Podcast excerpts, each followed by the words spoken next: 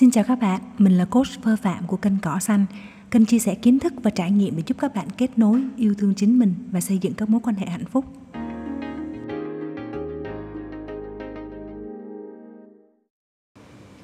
Chào mừng các bạn đến với chuỗi podcast về hành trình sống trọn. Và mình là Phơ. Vì sao Phơ lại chọn chủ đề là sống trọn? Vì trong quá trình đồng hành coaching với những bạn khách hàng của mình á, thì Phơ nhận thấy rằng có rất nhiều bạn vẫn luôn mang trong mình một cái sự bất an, một cái nỗi khổ tâm nào đó mà nếu người ngoài nhìn vào thì không ai có thể hiểu được.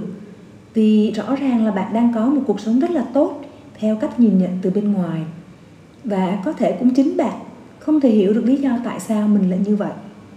Do đó, Phơ làm chủ đề này để cùng với các bạn khám phá những cái trở ngại và cái hướng để mà chúng ta có thể sống trọn vẹn mỗi ngày, để chúng ta có thể tận hưởng được niềm vui nhưng mà không dính mắc vào nó. Trong podcast này thì chúng ta sẽ không kể nhiều về những cái khó khăn trong cuộc sống mà mỗi người trong chúng ta đều phải đối diện ở dạng này hoặc dạng khác, mà Phơ muốn chia sẻ với các bạn về góc nhìn và tư duy. Trong podcast đầu tiên về chủ đề này thì Phơ sẽ nói về sự thất vọng. Vì sao chúng ta lại thất vọng? Vì chúng ta không đạt được thứ mình muốn, phải không? Nhưng nếu mà thứ chúng ta muốn chưa đạt được thì chúng ta chỉ cần nỗ lực hơn, trau dồi thêm kỹ năng, kiến thức và làm lại cho tới khi chúng ta đạt được thì thôi. Có gì đâu mà phải thất vọng. Nhưng trong thực tế, phần nhiều chúng ta thất vọng là vì chúng ta muốn có được thứ mà chúng ta không chắc chắn có. Hoặc theo ngôn ngữ của chủ nghĩa khắc kỷ, đó chính là chúng ta muốn kiểm soát những cái thứ mà chúng ta chỉ có thể ảnh hưởng một phần hoặc không có khả năng tác động. Cụ thể, tất cả mọi thứ trên cuộc đời này chúng ta có thể chia thành ba nhóm.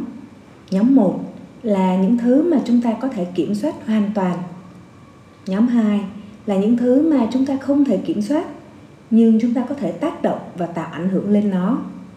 Nhóm số ba là nhóm những điều mà chúng ta không thể tạo ảnh hưởng lên nó và hoàn toàn không có quyền kiểm soát. Cách phân chia này tương ứng với khái niệm vòng tròn ảnh hưởng mà các bạn có thể dễ dàng tìm thấy trên mạng. Nhưng mà trước khi đi vào chi tiết thì Phơ muốn giải thích thêm một chút là việc phân chia này thực ra chỉ mang tính tương đối. Ví dụ như về mặt khí hậu hoặc là thời tiết là những thứ mà theo Phơ thì nó thuộc nhóm số ba, là cái nhóm mà chúng ta hoàn toàn không kiểm soát được. Tuy nhiên, nếu xét ở một cái phạm vi lớn hoặc là trong một cái quãng thời gian dài thì chúng ta sẽ thấy rằng những gì mà chúng ta đang làm hiện tại vẫn có thể tác động lên những cái yếu tố môi trường hoặc là thời tiết và làm thay đổi nó theo hướng tích cực hoặc là tiêu cực. Quay trở lại với ba nhóm mà chúng ta đã phân chia ở trên. Về mặt lý thuyết, lý tưởng thì chúng ta nên bỏ qua nhóm số ba, vì đó là những thứ mà chúng ta không có quyền kiểm soát hoặc tác động, và chúng ta nên tập trung sức lực, trí tuệ vào nhóm số một. Còn đối với nhóm số hai ấy, thì chúng ta quan tâm tới nó và có thể cố gắng để tác động lên nó, nhưng đừng kỳ vọng, vì kết quả của nó không nằm trong vòng kiểm soát tuyệt đối của chúng ta. Nhưng đó là điều kiện lý tưởng. Vậy trong thực tế thì chúng ta thường làm gì? Chúng ta thường làm ngược lại. Chúng ta không tập trung vào những cái thứ mà mình có thể kiểm soát hoàn toàn, mà lại dồn sức và cả sự kỳ vọng của mình vào những thứ ở nhóm số hai. Và chúng ta than trách vì những thứ ở nhóm hai và nhóm ba không được như ý chúng ta muốn. Chúng ta thử lấy ví dụ nhé.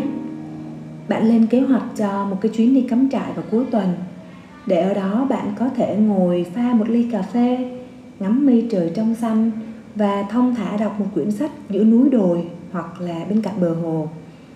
Nhưng bỗng nhiên đến cuối tuần thì trời mưa tầm tã và cái kế hoạch của bạn bị hủy bỏ. Vậy thì bạn sẽ thường phản ứng như thế nào trong tình huống này? Bạn sẽ đi ra, đi vào và trông chờ mưa sẽ tạnh, và sẽ than trời trách đất là bao nhiêu ngày không mưa mà lại mưa vào hôm nay. Rồi thì bao nhiêu thứ là đã chuẩn bị, bao nhiêu háo hức bị dập tắt, và cuối tuần của chúng ta trôi qua trong sự ấm ức. Nếu phân tích về lý thì rõ ràng nắng mưa là việc của trời và chúng ta không tác động được, đúng không? Vậy thì nếu trời nắng đẹp thì rất tốt, còn nếu trời mưa thì chúng ta chấp nhận thôi.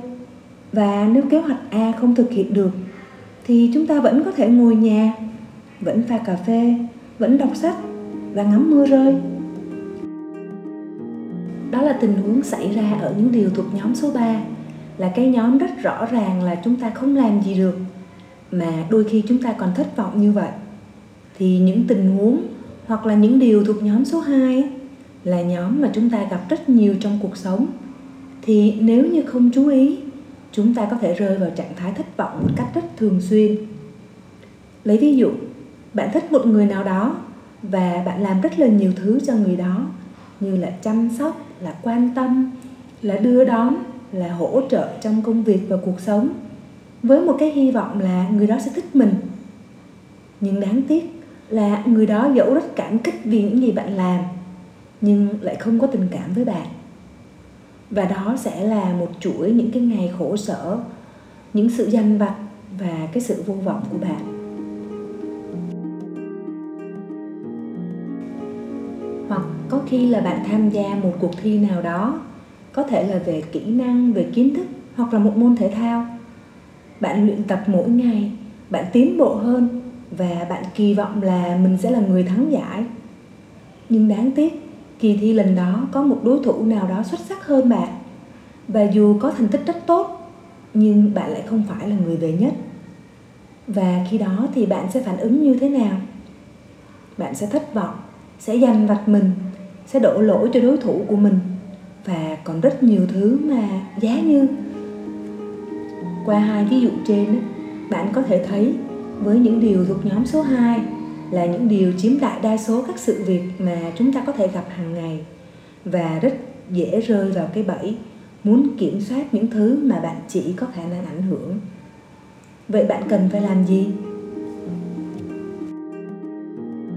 Việc bạn cần làm đó là xác định rõ đâu là thứ mà bạn có thể kiểm soát hoàn toàn, thứ mà bạn có thể ảnh hưởng và thứ mà bạn không thể tác động, để có thể chủ động chọn phân bổ cái nguồn lực của mình cũng như là điều chỉnh mong đợi. Bước số hai là khi mà bạn tương tác với những thứ thuộc nhóm số hai ấy, thì hãy chú ý trong việc xác định mục tiêu và nội tại hóa.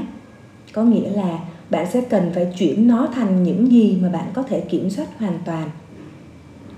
Vậy thì chúng ta hãy quay lại hai cái ví dụ mà Phơ mới đưa ra hồi nãy để mà chúng ta cùng nhau phân tích. Đối với ví dụ một, thay vì tôi chăm sóc người đó vì tôi muốn người đó yêu tôi, thì chúng ta có thể điều chỉnh thành tôi chăm sóc người đó vì tôi muốn đem điều tốt nhất mà tôi có cho họ. Bạn có toàn quyền quyết định việc bạn dành điều tốt nhất mà bạn có cho người khác không? Phơ tin là có. Nhưng bạn có toàn quyền quyết định việc người khác yêu mến bạn không? Thì chắc chắn là không.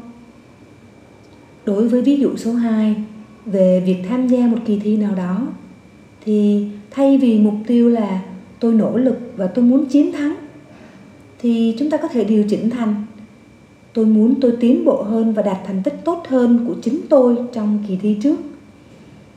Vì việc bạn có chiến thắng hay không, nó còn phụ thuộc vào rất nhiều yếu tố khác. Ví dụ như sức khỏe của bạn ngày hôm đó, tâm lý của bạn, đối thủ của bạn. Nhưng còn cái việc mà bạn nỗ lực hơn thì hoàn toàn nằm trong tay bạn. Nghe có vẻ đơn giản lắm đúng không? Và đó là tất cả những điều mà Phơ muốn chia sẻ với các bạn trong podcast hôm nay.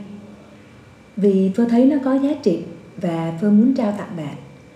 Còn việc bạn đón nhận nó và có thực hành nó hay không thì quyền quyết định là ở bạn. Hy vọng những chia sẻ của Phơ trong podcast này á sẽ giúp cho bạn sống trọn vẹn và tận hưởng cuộc sống của mình mỗi ngày. Nếu bạn vẫn còn những băn khoăn, đừng ngần ngại để lại câu hỏi trên podcast này hoặc là kết nối với Phơ qua trang Facebook mà Phơ có để trong phần mô tả để Phơ có thể giải đáp cho bạn. Còn nếu bạn cần một người đồng hành trên cái hành trình sống trọn của mình thì hãy để lại thông tin trong link đăng ký khai vấn. Và nếu thấy podcast này có ích, hãy like, share cho bạn bè của bạn và đăng ký kênh để ủng hộ Phơ nhé. Hẹn gặp lại bạn trong podcast lần sau.